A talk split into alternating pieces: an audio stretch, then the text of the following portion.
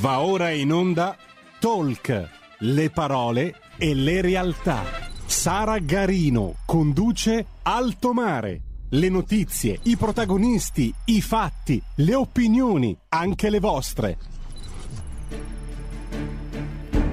Radio Libertà, prima di dare la linea a Sara Garino vi ricordo al volo i numeri per i quali potete già intervenire sin d'ora: 02 92 94 7222 per intervenire in diretta. Se invece volete scriverci un WhatsApp, 346 642 7756.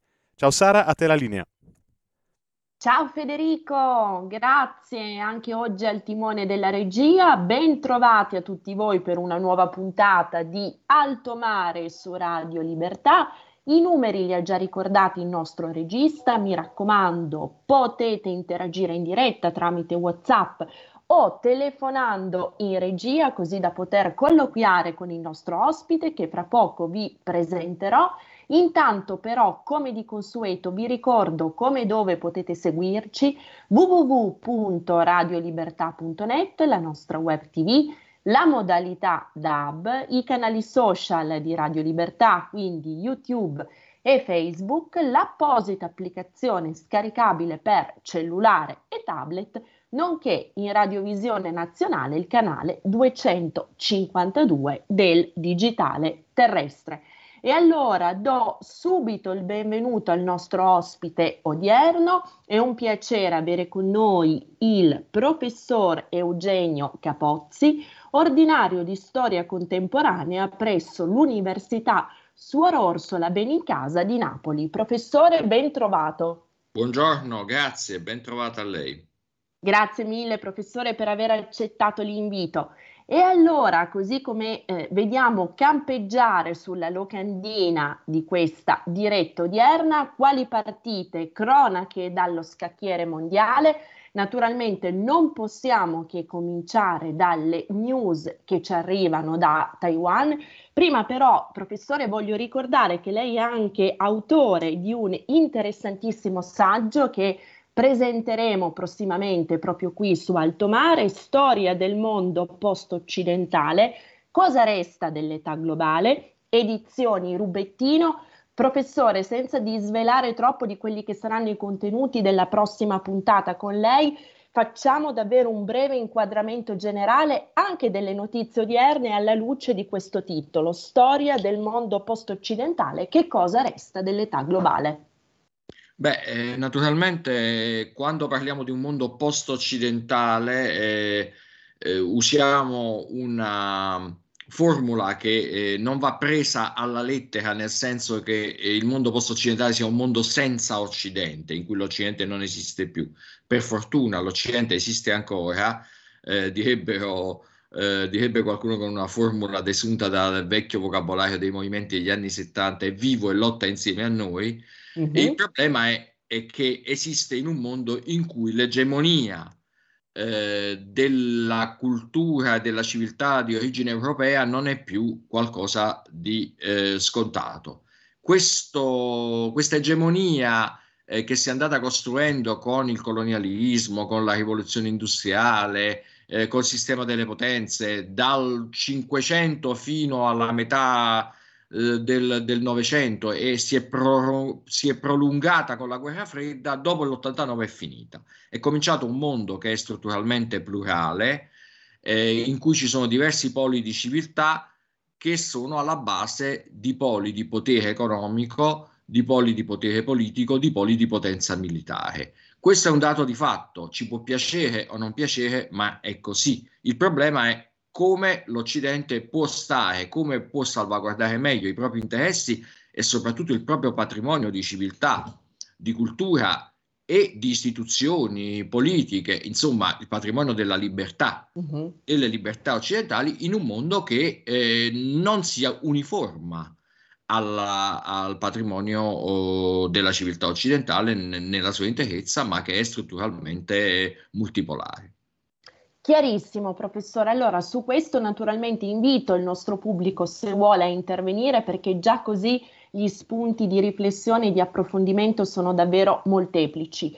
Questione Taiwan: il Ministero della Difesa dell'isola ha riferito di aver rilevato fino alle 11 locali, quindi le 5 di stamane in Italia, un totale di 26 jet militari e 9 navi da guerra cinesi intorno all'isola. Dopo queste manovre, diciamo, militari che hanno tenuto banco per 3 giorni, tra l'altro su vasta scala, in risposta all'incontro che si è avuto a Los Angeles tra la presidente di Taiwan e lo speaker della Camera degli Stati Uniti. Leggiamo dalle agenzie come in una nota del governo taiwanese si sia specificato che navi e aerei militari cinesi hanno nettamente attraversato la linea mediana dello stretto di Taiwan da nord, dal centro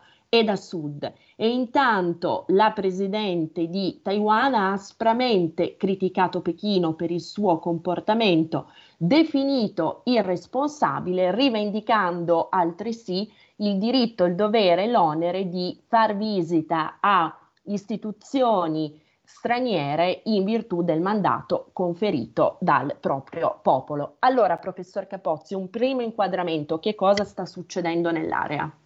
Ma queste che sta facendo la Cina in queste ore, in questi giorni, sono soltanto l'ennesima delle dimostrazioni di forza, di provocazioni che la Cina sta mettendo in atto nei confronti dell'isola di Taiwan. Il problema di Taiwan esiste da quando esiste la Cina popolare, le due Cine, da quando appunto i nazionalisti di Chiang Kai-shek si rifugiarono nell'isola, ed esiste uno statuto ambiguo dell'isola, per cui non viene riconosciuta dal punto di vista internazionale, ma la sua sicurezza viene protetta dagli Stati Uniti. Però questo l'acutizzarsi negli ultimi anni di questo tema del non riconoscimento di Taiwan e della volontà cinese di annettere prima o poi quella che loro chiamano la provincia ribelle, si è manifestato con maggiore acutezza da quando l'equilibrio internazionale si è andato evolvendo in un bipolarismo tra Stati Uniti, Occidente in generale e Cina.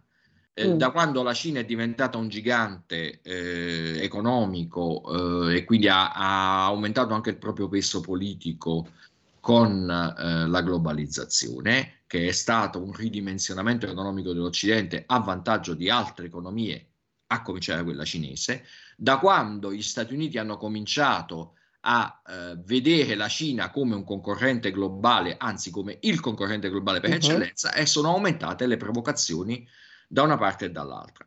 Però la riflessione che noi dobbiamo fare da questo punto di vista, secondo me, è questa.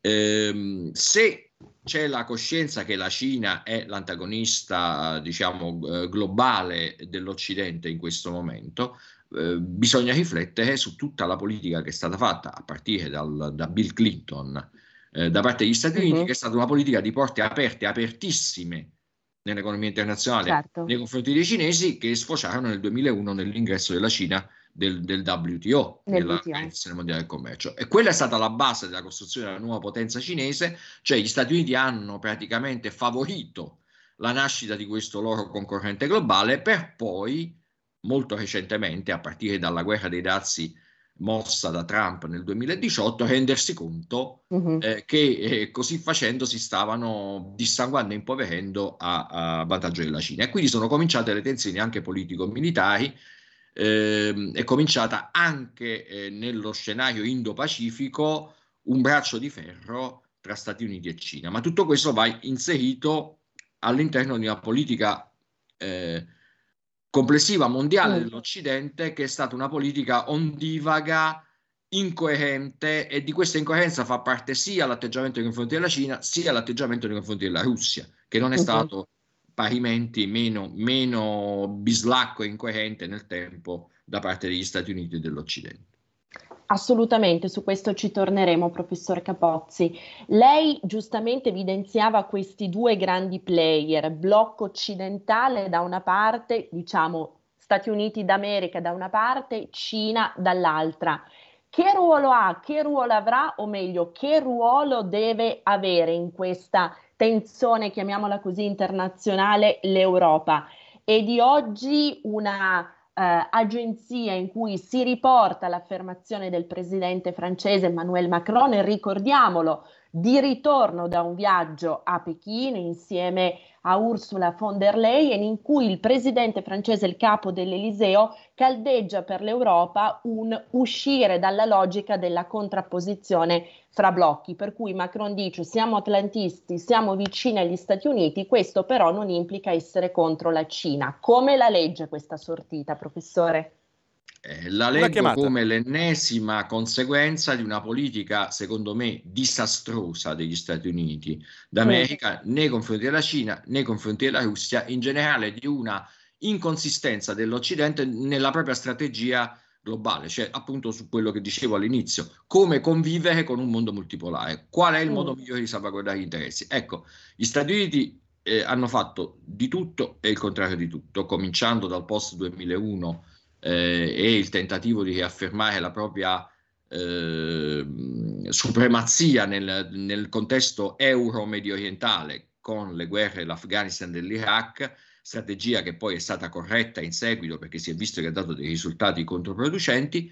Poi c'è stata una acquiescenza nei confronti della Cina e anche dei suoi alleati come l'Iran, per esempio, che è stato favorito oltremodo nel programma sul nucleare per poi tornare indietro, per poi favorirlo di nuovo. Insomma, un'incoerenza totale. In tutto questo l'Europa, in particolare i due maggiori soggetti all'interno dell'Unione Europea, cioè la Francia e la Germania, tradizionalmente, a partire dalla politica di Bush Jr. dopo il 2001, hanno espresso una certa presa di distanza da parte degli Stati Uniti. Pensiamo a cosa successe nel 2003 quando Putin, Chirac e Schröder frenarono e impedirono che ci fosse un mandato dell'ONU di appoggio agli Stati Uniti per la guerra in Iraq. Quello fu una presa di distanza altamente simbolica, ma già, se vogliamo, dall'epoca di De Gaulle c'è da parte della Francia il tentativo di avere una propria posizione in politica estera che non sia appiattita con gli Stati Uniti, per cui da questo punto di vista le posizioni di Macron non sorprendono. Il problema è che invece molto più recentemente, quando gli Stati Uniti hanno accentuato la pressione sulla Russia e con l'invasione russa dell'Ucraina hanno dettato una politica di nessun tipo di accordo, nessun tipo di compromesso, nessun tipo di dialogo nei confronti della Russia, e quindi il mantra bisogna che tornino, che si ritirino completamente, appoggio totale all'Ucraina, a Zelensky, eccetera, eccetera. Tutta le potenziali posizioni di ponte, di dialogo che potevano essere svolte dai paesi europei, tra cui anche l'Italia, che erano state svolte anche in passato, sono state completamente schiacciate, completamente annullate. E chiaramente il risultato di tutto questo qual è stato? È che adesso quelle pretese di autonomia o di fare il proprio gioco da parte della Francia si sono espresse invece in una vicinanza, in un'apertura di dialogo con la Cina. Cioè praticamente gli Stati Uniti, per tenere sotto controllo totale l'Europa, hanno avuto anche questa volta un risultato boomerang, cioè hanno favorito la Cina. E in effetti tutto il risultato della politica degli Stati Uniti nei confronti della Russia, e questo sia detto tanto per chiarire, senza assolutamente, perché poi quello è tutto un altro discorso, senza assolutamente avere nessun tipo di simpatia nei confronti di Putin né nei confronti dell'aggressione che ha fatto all'Ucraina, che è stata oltre che una cosa orribile, anche un errore politico gigantesco da parte di Putin, perché si è messo in una posizione di debolezza. Ebbene, però tutto questo, la politica dell'amministrazione Biden non ha fatto altro che favorire la Cina. Se la Cina oggi può fare la voce grossa con Taiwan, se Macron oggi può apparire come l'anello debole del fronte occidentale, tutto questo è dovuto al fatto che la Russia è stata risucchiata in un blocco non occidentale, per non dire anti-occidentale, diretto da Pechino. E ora anche l'Europa, per sopravvivere, per alcuni soggetti europei cercano di trovare un ruolo riavvicinandosi alla Cina, cioè ripropongono ancora il problema dell'influenza cinese sull'Europa, che si era posto con la nuova via il programma della nuova via della seta, e che gli Stati Uniti avevano cercato di stoppare negli anni scorsi, come sappiamo, frenando gli alleati che si spingevano troppo oltre in accordi infrastrutturali e commerciali con Pechino. Chiarissimo, professore. Allora, intanto saluto Marco da Mantova, che ci saluta e a cui ho, tra virgolette, shippato, mi dicono dalla regia, la domanda, perché voleva intervenire in diretta proprio a proposito del tema Francia. È stato chiarissimo, professore, nella risposta. Abbiamo chiaramente delle altre domande da porle. Cominciamo con il pubblico. Mi dice Federico che abbiamo 2 telefonate in attesa, quindi passiamole in batteria. Fede. Pronto? Pronto, benvenuto. Sono Gianni da Genova, un saluto a Sara e all'ospite. Grazie mille Gianni, un saluto a te. Purtroppo il discorso degli Stati Uniti, che purtroppo non sono un alleato affidabile dell'Europa, cioè non bisogna confondere l'Europa, che ha delle tradizioni, una cultura completamente diversa, da quello che sono diventati gli Stati Uniti dal 71, quando si sono tolti, diciamo così, dal Golden Exchange del dollaro, che hanno cominciato a battere moneta a volontà, a creare i derivati, cioè a distruggere l'economia reale con l'economia finanziaria fasulla, che siamo pieni di derivati, e sono sempre andati avanti, diciamo così, creando una discrasia tra l'economia reale e anche il sentimento umano che deve esserci nell'economia, e questo l'hanno riportato purtroppo anche nei rapporti con l'estero, perché loro si sono sempre creduti di essere una potenza unipolare, e adesso purtroppo stiamo subendo come Europa, come vassalli, perché non deve dirlo il caro Macron, e da quel dì che anche dopo la fine della seconda guerra mondiale, che per fortuna che gli americani sono intervenuti, qui in Italia purtroppo sono morti 90.000 americani, che sono sepolti in 42 cimiteri, tutto quello che vogliamo, però hanno sempre fatto i loro porci comodi e hanno sempre esportato guerra da tutte le parti, credendo di essere quelli che danno i giudizi di chi è moralmente, economicamente e politicamente corretto, quale che loro non lo sono stati. Basta vedere cosa è successo nel Kosovo, cosa è successo nel 2014 quando hanno fatto a Maidan. È successo i fatti di Maidan, che hanno fatto saltare il governo legittimamente eletto, anche se fosse stato filorusso, e quello che è continuato dal 2014 fino al 2022, quando sono intervenuti purtroppo poi la Russia nei territori filorussi, ricordiamocelo bene, perché quello che hanno fatto gli Stati Uniti, se la Russia si fosse permessa di fare un millesimo di quello che hanno fatto a casa loro, altro che terza guerra mondiale. Prossima telefonata. Sì, buongiorno a tutti e due, Lisetta. Ben trovata, Lisetta. Buongiorno. Grazie, molto gentile. Allora, Taiwan secondo me deve evitare la guerra con Pechino, perché Taiwan è l'uovo più pericoloso della terra, e è sostenuto che il conflitto è inevitabile. Evitare la guerra dovrebbe essere l'obiettivo numero 1 per entrambe le parti. In cinese esiste un detto che dice: lo spirito è pronto ma la carne è debole. Dopotutto, se scoppiasse una guerra, i taiwanesi sarebbero i principali sconfitti, sempre secondo me. In nessun caso Washington potrebbe sconvolgere le carte in tavola senza l'assenso dei propri alleati nella regione, specialmente di India e Giappone. Taiwan, secondo me, sta riuscendo sempre a trarre vantaggio dal cambio di paradigma. Dopo il 24 febbraio 2022, nessuno potrebbe più escludere in modo categorico un'invasione da parte di Pechino.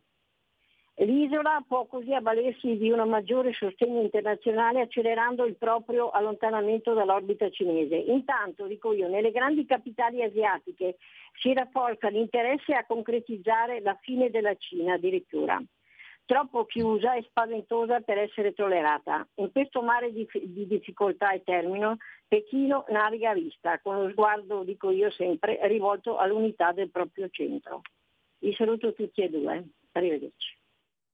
Grazie mille, grazie davvero Lisetta, sempre molto doviziosi gli interventi del nostro pubblico. Professor Capozzi, allora nell'ordine richiamo all'homo economicus, se vogliamo, di aristotelica anche memoria, per cui l'economia va bene, però il centro di tutto deve esserci sempre comunque l'uomo, quindi un'economia al servizio del genere umano e non strumento di guerra finanziaria, appunto, che è una delle fattispecie che tra l'altro lei menzionava all'inizio del suo intervento. Poi la nostra Lisetta, questione Taiwan, l'aggressione barbara perpetrata dalla Russia all'Ucraina in un certo senso ha acceso i riflettori su quello che potrebbe accadere a Taiwan qualora la Cina decidesse di invadere l'isola. Terza domanda, questa gliela pongo io e mi ricollego a quello che ci spiegava poco fa sulla Francia. Al netto del fatto che Parigi abbia sempre avuto questo senso di grandeur, questa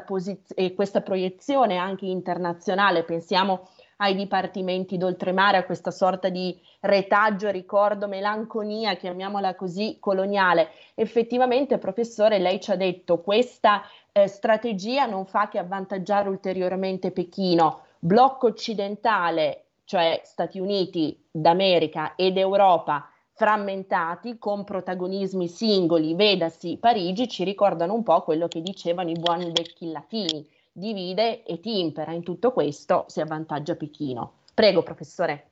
Allora, partiamo dal tema Stati Uniti, perché quello è il punto centrale, secondo me, rapporto tra Stati Uniti ed Europa che poneva la prima telefonata. Io credo che vada detto molto chiaramente che bisogna fare una distinzione netta tra quello che è accaduto durante la Guerra Fredda e quello che è accaduto dopo la Guerra Fredda, e in particolar modo, diciamo, nel post-2001. Allora, durante la Guerra Fredda gli Stati Uniti con la NATO, con la partnership politica, economica e militare con l'Europa occidentale hanno costruito indubbiamente il benessere dell'Europa occidentale e hanno difeso le garanzie delle libertà nei paesi dell'Europa occidentale contro quello che è un antagonista totale, e cioè il comunismo sovietico. Su questo c'è poco da dire e poco da fare, si può criticare quanto si vuole le politiche delle varie amministrazioni statunitensi, ma questo è un dato di fatto, e anche la cosa che citava l'ascoltatore, cioè il distacco del dollaro dal golden standard che fu voluto da Nixon nel 71 era figlio di una politica di spesa pubblica per il welfare e per diciamo tamponare gli effetti, diciamo, della crisi del boom economico che si era verificata nella seconda metà degli anni 60, che poi era condivisa un po' da tutte le democrazie occidentali. Tutti hanno fatto più o meno una scelta inflattiva in quel periodo. La grande inflazione degli anni 70 acuita dalla crisi energetica era figlia di questa roba qui, e quindi non è che si può buttare tutta sulle spalle degli americani.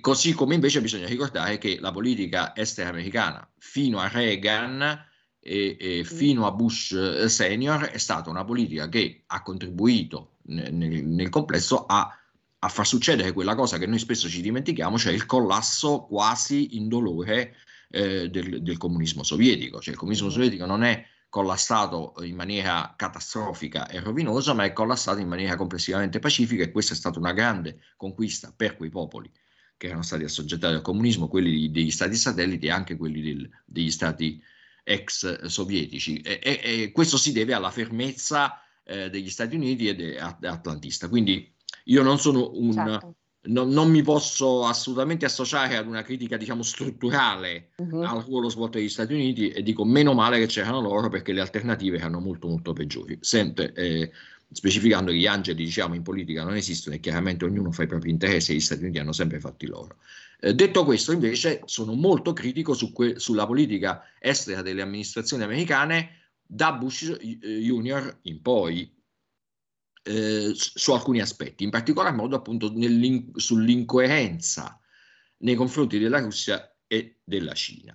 E la Russia prima di Putin e nei primi anni di Putin è stata coccolata e attratta, diciamo, nell'orbita occidentale, per poi gradualmente emarginarla, anzi neanche tanto gradualmente, proprio a partire dalla crisi verificatasi con la guerra irachena, e poi con lo scoppio della prima crisi seria in Ucraina nel 2004, gli Stati Uniti hanno cominciato a considerare la Russia come un nemico, mentre fino al giorno precedente praticamente l'avevano considerata quasi un partner necessario. Ricordiamo l'associazione al trattato di Pratica di Mare, l'associazione della Russia alla NATO.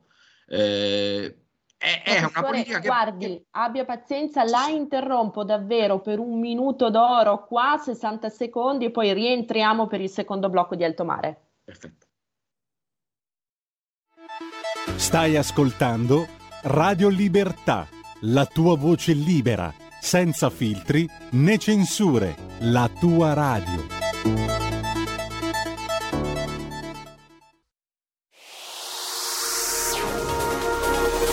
Exclusive Dance Chart. Ciao belli, sono Max Martinelli. Con la DJ Isabi vi aspetto per farvi fare tanti saltelli con la Exclusive Dance Chart, la classifica dance nazionale. Dalle 23 il sabato, se avete voglia di dance, vi aspetto con la Exclusive Dance Chart. Tanti saltelli con la B e il Martinelli. Exclusive Dance Chart. Stai ascoltando Radio Libertà, la tua voce libera, senza filtri né censura. La tua radio. E la linea torna a Sara Garino. Grazie mille Federico, rieccoci per il secondo blocco di Alto Mare su Radio Libertà. Ridò il benvenuto al professore Eugenio Capozzi. Professore, ben trovato di nuovo. Grazie. Mi scusi per l'interruzione un po' brusca, ho anche purtroppo il dovere di interrompere la diretta quando si approssima la pausa pubblicitaria. Ora il microfono è tutto suo. Ci stava parlando di come è cambiata, di come è evoluta la postura degli Stati Uniti nei confronti della Russia. È stata un'evoluzione piuttosto brusca e non frutto di una riflessione strategica complessiva, che poi ha portato dove siamo oggi, cioè con una nuova guerra fredda, anzi peggio che fredda, parzialmente calda, dentro l'Europa, col caso dell'Ucraina, diciamo le cose come stanno. L'Ucraina è un paese strutturalmente diviso, è un paese in cui ci sono divisioni etniche, nazionalistiche, che avrebbero potuto essere maneggiate molto meglio anche dall'Occidente, traendo spunto dai disastri commessi anche dall'Occidente nella ex Jugoslavia, quando si sono sottovalutate i conflitti etnici che c'erano, e è stata presa decisamente la parte di alcuni dei gruppi etnici coinvolti contro altri, per poi arrivare comunque ad una composizione, ma dopo una guerra sanguinosa. Pensiamo agli accordi di Dayton e alla formazione delle due entità all'interno della Repubblica della Bosnia-Erzegovina, una croato-musulmana e l'altra serba. Pensiamo agli accordi poi di Kumanovo del 99, che hanno chiuso, ma non completamente la questione del Kosovo, comunque mantenendo lì una divisione tra serbi e albanesi. Insomma, quell'esempio sembra che non sia servito a niente.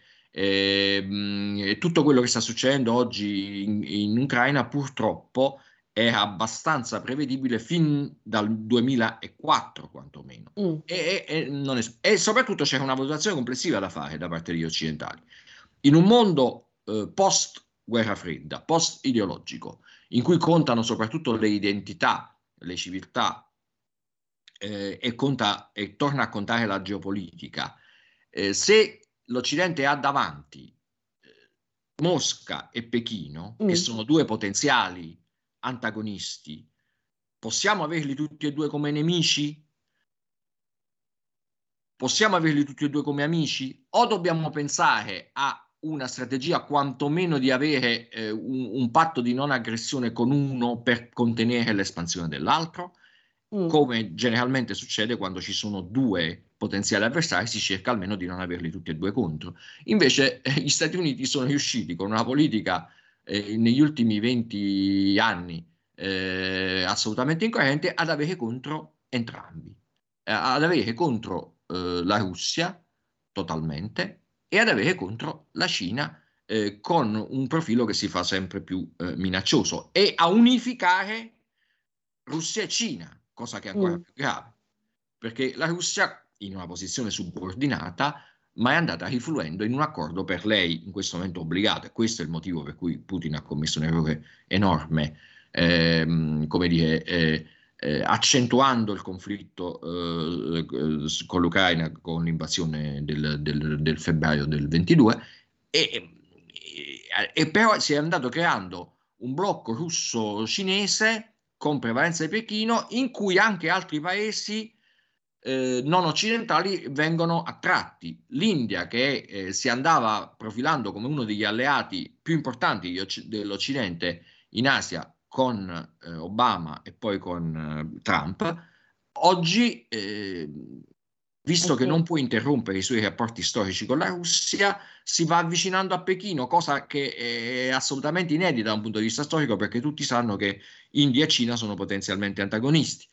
Il Brasile si va avvicinando a Pechino. I famosi BRICS. E perfino l'Arabia Saudita, che con una manovra di grande saggezza politica, Trump aveva avvicinato ad Israele e aveva incoraggiato nel suo antagonismo contro l'Iran, oggi si va avvicinando all'Iran, e quindi vediamo che dovunque si è mossa l'amministrazione Biden ha fatto dei disastri e ha danneggiato gli interessi statunitensi e quelli europei. Allora, che poi venga fuori in questo momento una contrapposizione degli europei, di qualche attore europeo che cerca di trovare spazio come Macron, magari maldestramente, come sta facendo Macron oggi, è purtroppo comprensibile. Venendo dall'altra questione di Taiwan. Professore, aspetti solo un momento, sì, un'altra telefonata per lei, non facciamo attendere il nostro pubblico, poi continuiamo nelle varie risposte. Fede, prego. Buongiorno, Mauro da Reggio. Mauro, ben trovato. Per quanto riguarda il discorso, è che secondo me c'è di base un errore fondamentale da parte americana e anche di questa parte dell'Eurasia, cioè dell'Europa, di considerarsi un continente di considerarci un continente a parte, mentre invece facciamo parte dell'Eurasia, che è il più grande continente al mondo con 54 milioni di chilometri quadrati. Il secondo è l'Africa, che ha 30 milioni di chilometri quadrati. Rimane comunque una cosa che, riunendo, come ha detto il professore, in base agli ultimi accordi, l'accordo tra Iran e Arabia Saudita, per cui hanno già con quello hanno bloccato quello che può essere la produzione di petrolio e acquistano in yuan, cosa che prima non hanno mai fatto dall'evento del 72 dei petrodollari. Con tutto quello che ci viene, con l'Argentina, con il Brasile che hanno fatto un accordo, si sta creando un blocco in cui noi come potenze occidentali siamo l'11% rispetto della popolazione, perché c'è da anche tenere conto di questo che va a inficiare tutto l'insieme. Siamo 8 miliardi e 8 miliardi sono quelli che determinano anche in parte, non solo, ma anche i cambiamenti climatici, perché nell'80 i cambiamenti climatici non c'erano 4 miliardi di persone, di cui industrializzati meno che 1 miliardo e 3 miliardi che vivevano di una piccola agricoltura, cosa che invece adesso si è modificata, perché dando solo per lucro la possibilità alla Cina di crescere, hanno preso un bruco e hanno creato un dragone, anche perché stanno producendo continuamente, se ne fregano altamente e come sempre ricordo, attenzione, perché l'atmosfera è un gas e gira da tutte le parti. Grazie. Grazie mille per l'intervento. In effetti, professor Capozzi, questo è un altro tema, quindi prosegua nell'elenco delle domande a cui deve rispondere, perché quando si parla tanto da noi di transizione energetica, di transizione ecologica, vedasi il recentissimo, anzi l'attuale caso dell'automotive con tutta questa diatriba sulle auto elettriche, manca, diciamo, a monte la considerazione del fatto che le terre rare siano per l'80% in mano ai cinesi, tra giacimenti diretti e miniere in Africa che controllano loro.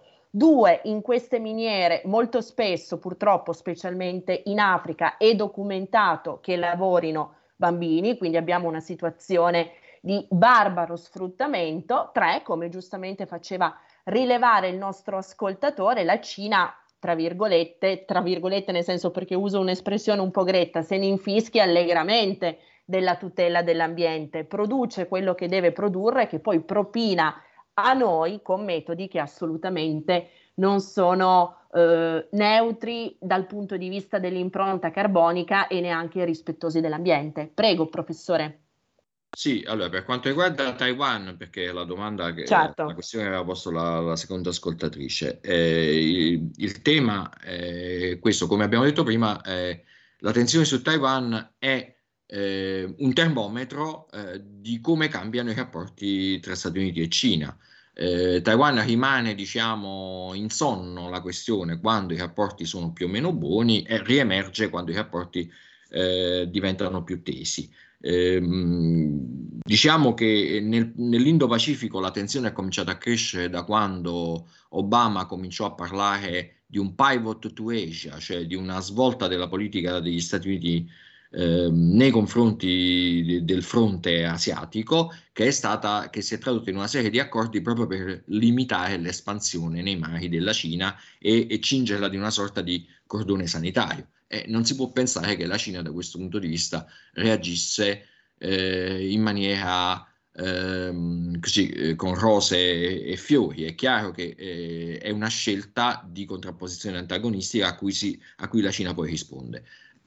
Poi la guerra dei dazi di Trump ha accentuato la tensione e oggi c'è una partita doppia che dall'Ucraina va a Taiwan. È chiaro che le due cose sono collegate.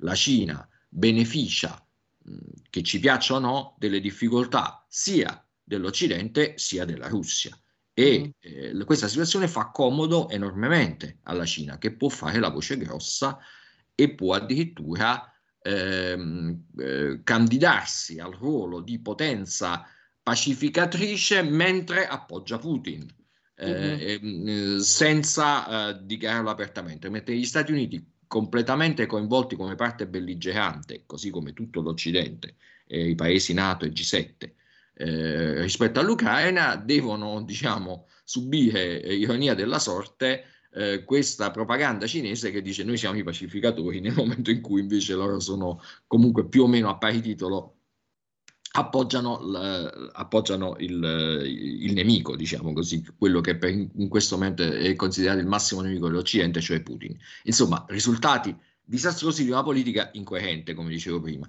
Il problema si poneva già nel 1989-90, quando ci sono state, perché ci sono state documentate, le varie, diciamo, i vari impegni da parte occidentale, in primis quello di James Baker nei confronti di Gorbaciov e poi di molti altri esponenti dei paesi occidentali nei confronti di quella che ancora era l'Unione Sovietica, che non ci sarebbe stata un'espansione verso est della NATO. Allora, poi possiamo dire tutto quello che vogliamo. Sicuramente i paesi ex sovietici si sono andati a mettere sotto l'ala della NATO, e hanno le loro ottime giustificazioni, perché la Russia era sempre stata in passato, e poi con l'Unione Sovietica, un elemento, diciamo, di assoggettamento nei loro confronti, e quindi avevano tutta la, pensiamo alla Polonia, all'Ungheria, alla Cecoslovacchia, avevano tutte le ragioni per mettersi sotto l'ala protettrice dell'Occidente.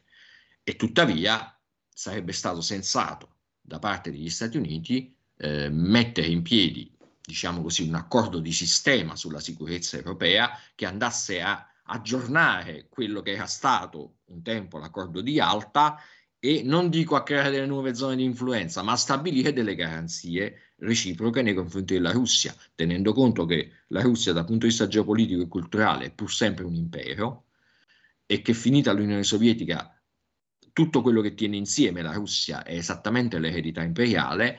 Andare, diciamo, a ignorare completamente questo aspetto non è stato indice di saggezza da parte degli Stati Uniti, da parte della NATO, da parte dei paesi occidentali. E nei confronti della Cina si fece invece il calcolo: facciamola entrare nel club delle economie di mercato, pur essendo ancora un regime dittatoriale, perché il mercato porterà la democrazia, porterà i diritti, porterà le libertà. Questa era la convinzione di Clinton, ma degli occidentali tutti, di noi tutti, pensavamo così. Me in primis, faccio il mea culpa, negli anni 90 pensavamo questo, il mercato porterà la democrazia e poi si apriranno grandi mercati per le merci occidentali. Il risultato qual è stato? Il mercato non ha portato la democrazia, ma invece è stato inglobato dalla dittatura, abbiamo avuto il capitalismo al servizio della dittatura, il capitalismo dirigista diretto dal partito, come sappiamo bene. Questo famoso mercato del 1 miliardo di consumatori cinesi che si doveva aprire è stato molto deludente per le aspettative occidentali, e invece c'è stata la delocalizzazione della produzione delle aziende occidentali, che ha arricchito la Cina, ha dato lavoro, ha fatto circolare profitti, eccetera, eccetera, e invece ha indebolito le società occidentali, perché ha praticamente azzerato le classi operaie e bastonato i ceti medi delle società occidentali. Unito alla digitalizzazione, agli aspetti di disintermediazione dati dalle rivoluzioni digitali, questo ha portato a quella crisi profonda, a quelle divisioni profonde delle società occidentali che ben conosciamo. Quindi abbiamo avuto due risultati negativi della politica occidentale. Abbiamo creato due antagonisti che oggi si stanno peraltro sempre più avvicinando tra di loro. Poi non ricordo qual è stata l'ultima domanda. La domanda sulla transizione energetica. Allora, qui va detto, io lo dico sotto la mia responsabilità, insomma non è una cosa che è una tesi, diciamo, che purtroppo abbastanza minoritaria. Credo che tutta la pressione per la decarbonizzazione nei paesi occidentali e in Unione Europea in particolare, che si è tradotta poi in quelle normative come quelle sulla casa e le auto che noi conosciamo bene, sia frutto di un gigantesco abbaglio ideologico in gran parte, che il vero problema dell'ambiente e dell'inquinamento non sia l'anidride carbonica, il cambiamento climatico indotto dall'uomo, che è qualcosa di molto difficile da dimostrare, e che i maggiori studiosi autentici, diciamo, di clima sostanzialmente negano.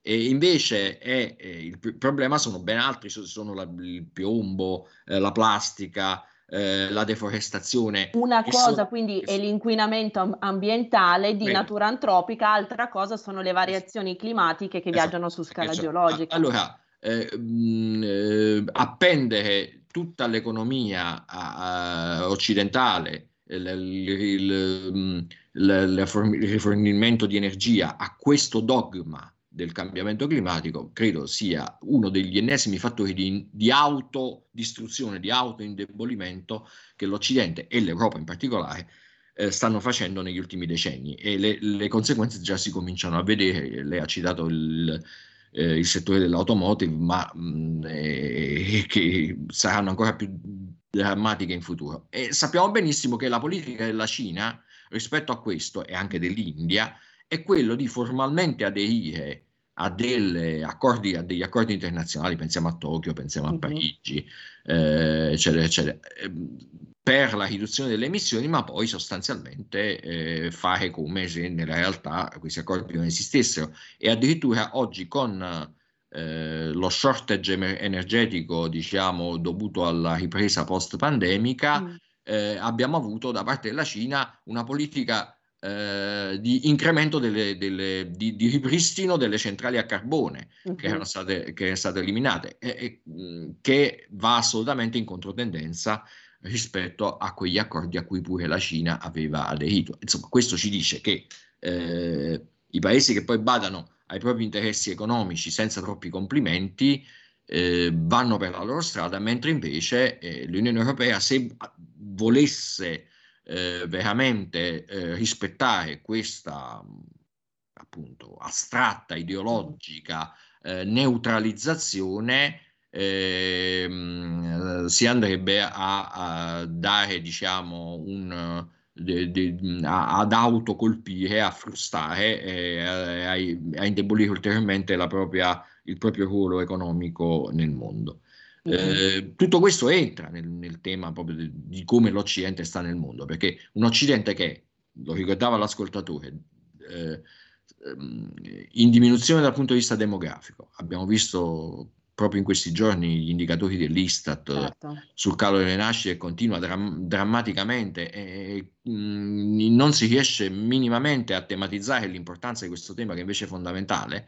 In stagnazione economica perpetua. Dal 2008 in poi le economie sono state rianimate con il quantitative easing, ma che è peraltro un'arma assolutamente a doppio taglio, e oggi sono rianimate artificialmente da programmi come PNRR, che l'economia europea, ma in generale anche negli Stati Uniti, sono state fatte molte iniziative di questo genere. L'economia, i consumi si cerca di tenerli su attraverso interventi pubblici, attraverso politiche di stimolo sia monetario, sia di incentivi, di sussidi, eccetera, eccetera. Ma non è che si può andare avanti così per sempre.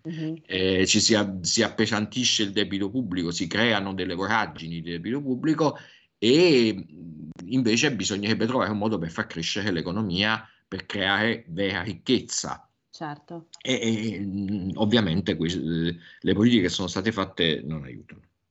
Ecco, professor Capozzi, interessantissimo anche quest'ultimo passaggio. Facendo un veloce passo indietro ancora sul tema della transizione energetica sollevata dal nostro pubblico, mi veniva in mente la Oasie: nulla si crea, nulla si distrugge, ma tutto si trasforma, no? Quindi, quali che siano le emissioni maggiormente clima alteranti, ricordava l'ascoltatore il fatto che qui da noi in Europa ci si dia la classica zappa sui piedi, e pur concorrendo per meno del 10% delle emissioni globali si dica: facciamo gli alfieri, facciamo i pionieri, facciamo i migliori del globo, e convertiamo totalmente in un lasso di tempo troppo breve tutte le nostre produzioni, il nostro modo di spostarci, il nostro modo di vivere. Pensiamo alle case, andando a concederci all'abbraccio, vorrei dire mortale, del dragone di Pechino, con l'idea di avere dall'altra parte qualcuno che se ne infischia di nuovo di questi temi, di questi valori e continua a produrre come se niente fosse,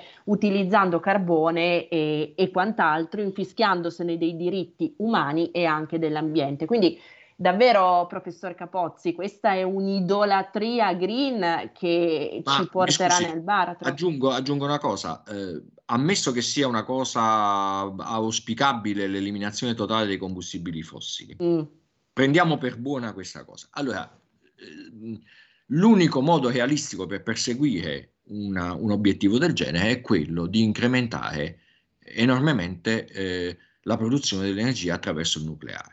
E questo è un dato di fatto. Chiunque abbia una minima conoscenza di come funziona la produzione di energia lo sa. Se incrementiamo auto elettriche, se elettrifichiamo tutto, se imponiamo, diciamo, l'abbandono dei combustibili fossili, aumentiamo la pressione sulla produzione di elettricità, che non può essere garantita dalle fonti cosiddette rinnovabili, perché per quanto si possano ampliare arrivano a un 25-30%, l'altro 70% chi lo fa?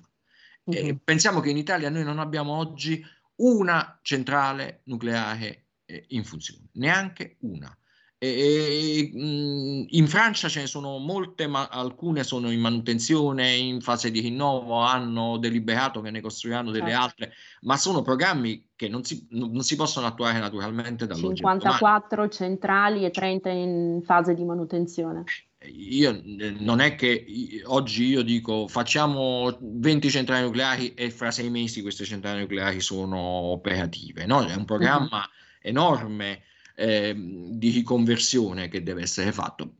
Io sono un sostenitore, credo che sia l'unica fonte molto sicura ed veramente ecologica di produzione di energia, però non vedo questa volontà di robustire la produzione nucleare, ma vedo invece molta retorica sulle fonti rinnovabili a cui non corrisponde una realtà effettiva. Tra l'altro, professore, quella del nucleare 4.0 di nuova generazione pulito, sarebbe, come più volte sottolineato anche dal ministro delle infrastrutture e dei trasporti Matteo Salvini, una filiera totalmente endemica europea che ci consentirebbe di emanciparci dalla dipendenza e dall'abbraccio mortale nei confronti di Pechino. Se è vero come è vero che giustamente in questi mesi abbiamo voluto slegarci dalla dipendenza dal gas russo, non si capisce con quale logica si passi da questo a un'idea di futuro in cui la dipendenza è dalla Cina. Allora, professore Capozzi, grazie infinite, quest'ora è volata, ci ha dato davvero un quadro estremamente dovizioso, ancora tantissime domande ci sono mie del pubblico, ma ci diamo sin d'ora l'appuntamento a breve per presentare in diretta ad Alto Mare su Radio Libertà il suo ultimo saggio. Voglio ricordare il titolo: Storia del mondo post-occidentale, cosa resta dell'età globale, edizioni Rubettino. Professor Capozzi, grazie davvero e grazie a prestissimo. Grazie a lei, ascoltatori, e interverrò presto quando lei lo vorrà. Grazie.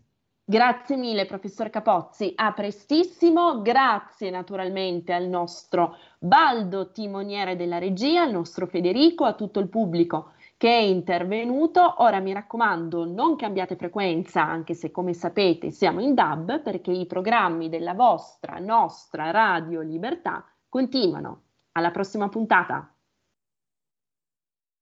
Avete ascoltato Alto Mare.